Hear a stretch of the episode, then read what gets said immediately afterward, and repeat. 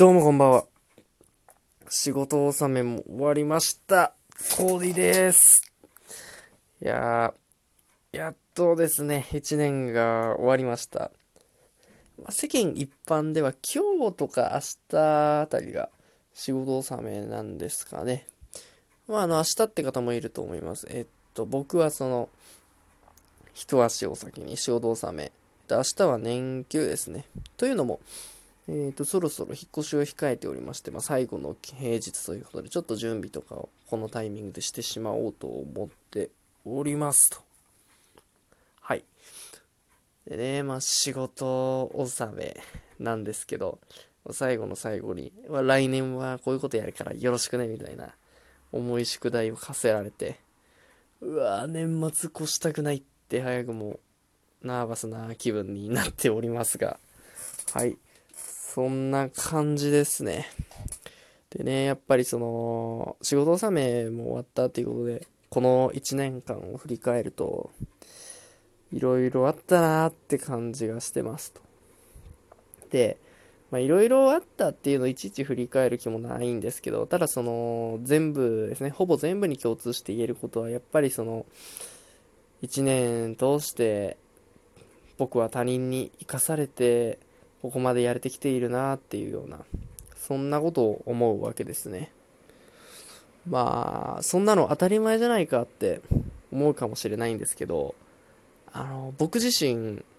生まれて20数年ですね、生きてきてるわけですけど、あんまり20になる前っていうのは、他者の存在っていうのを本当の意味で知覚していなかったなというのをすごい感じてまして、極論言っちゃうと一人でも生きていけるわみたいな、そんなことを思ってました。はい。でもやっぱり社会人になってですね、社会人になる前の1年間と社会人になってから、このあたりで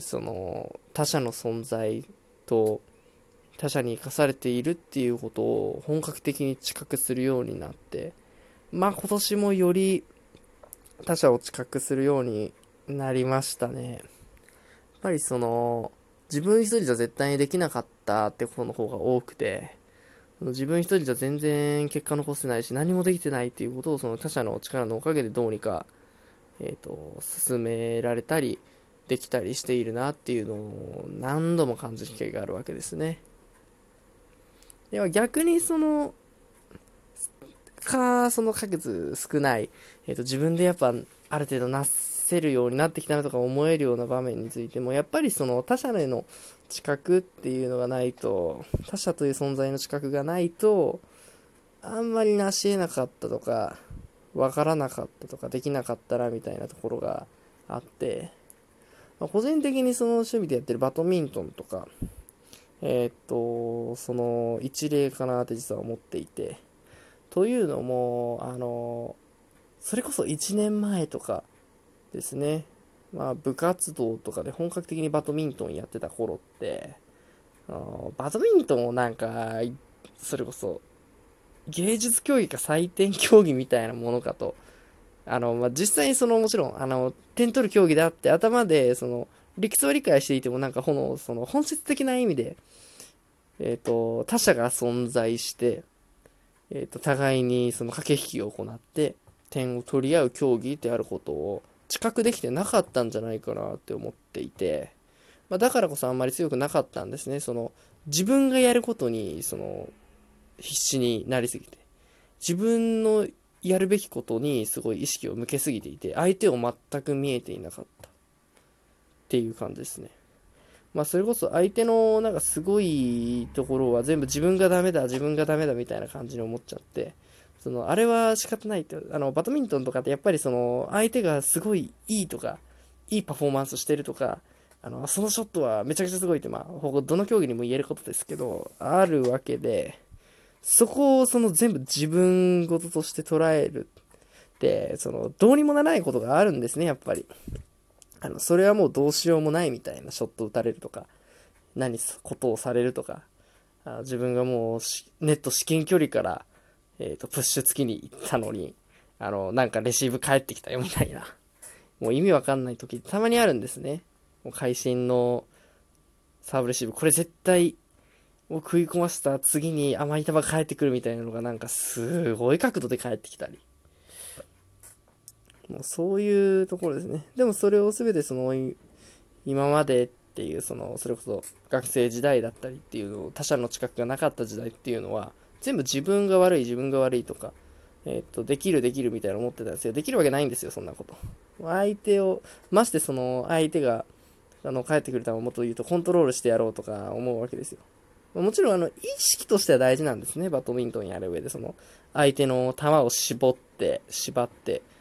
自分の思い通り動かしてやろうって。でもそれが100% まかり通ればね、僕はもうプロになってるわけですよ。そんなことは不可能に近いし、そんなものは不可能だっていう話なわけで、そんな中でやっぱりですね、そこの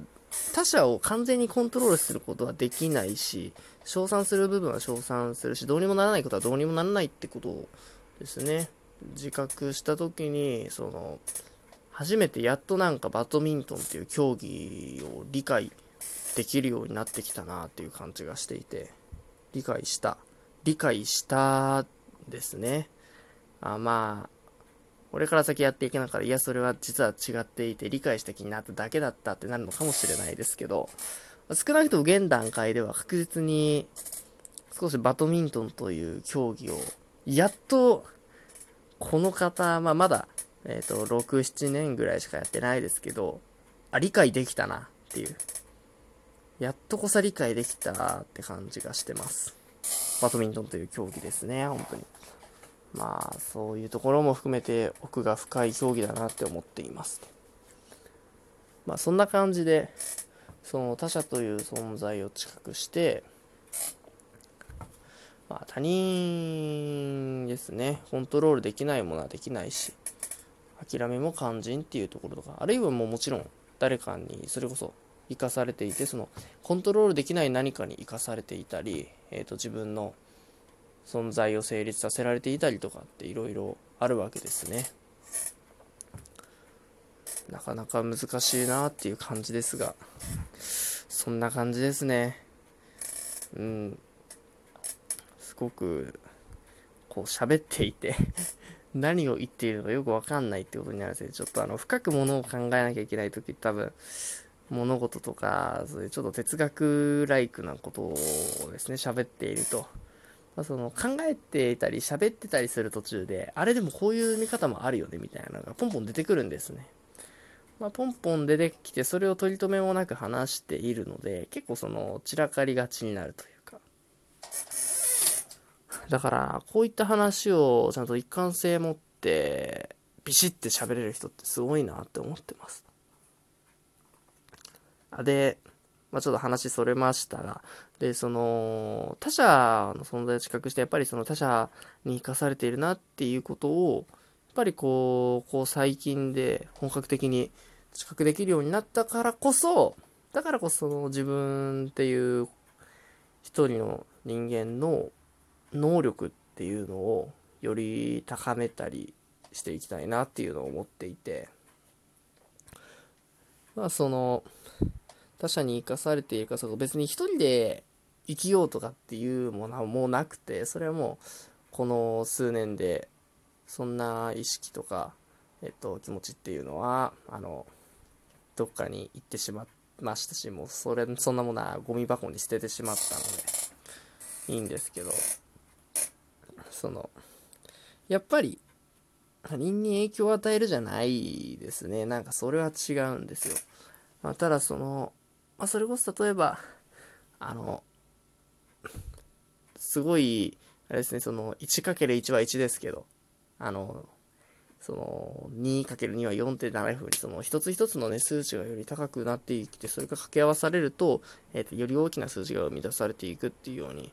普通の人一人分の力が1だとしたときに、やっぱり1.2 でも 1.5 でも少しでもね、強いような個体であることで、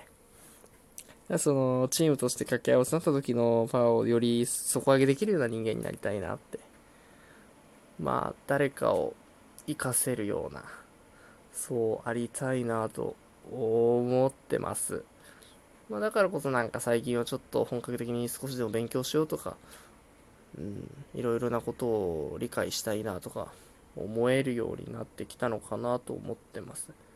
まあ純粋にそれについては知的好奇心というところもありますが、はい、そんな感じです。やべ、めちゃくちゃ散らかりました。多分すごい言ってることが支離滅裂な気がしますね。毎度のことなんでご容赦ください。そういえば明日からなんかマラソン企画が始まるそうで、ちょっとね年末年始は家に帰るので難しいなと思いつつも、やれればいいかな。天城府50万円分の山分けはちょっと暑いですよね。気圧ですね。ガチっすかみたいな。はい、そんな感じで、まあ適当に頑張ってみようかなと思います。はい。それでは今日はこんなところです。ほなまた。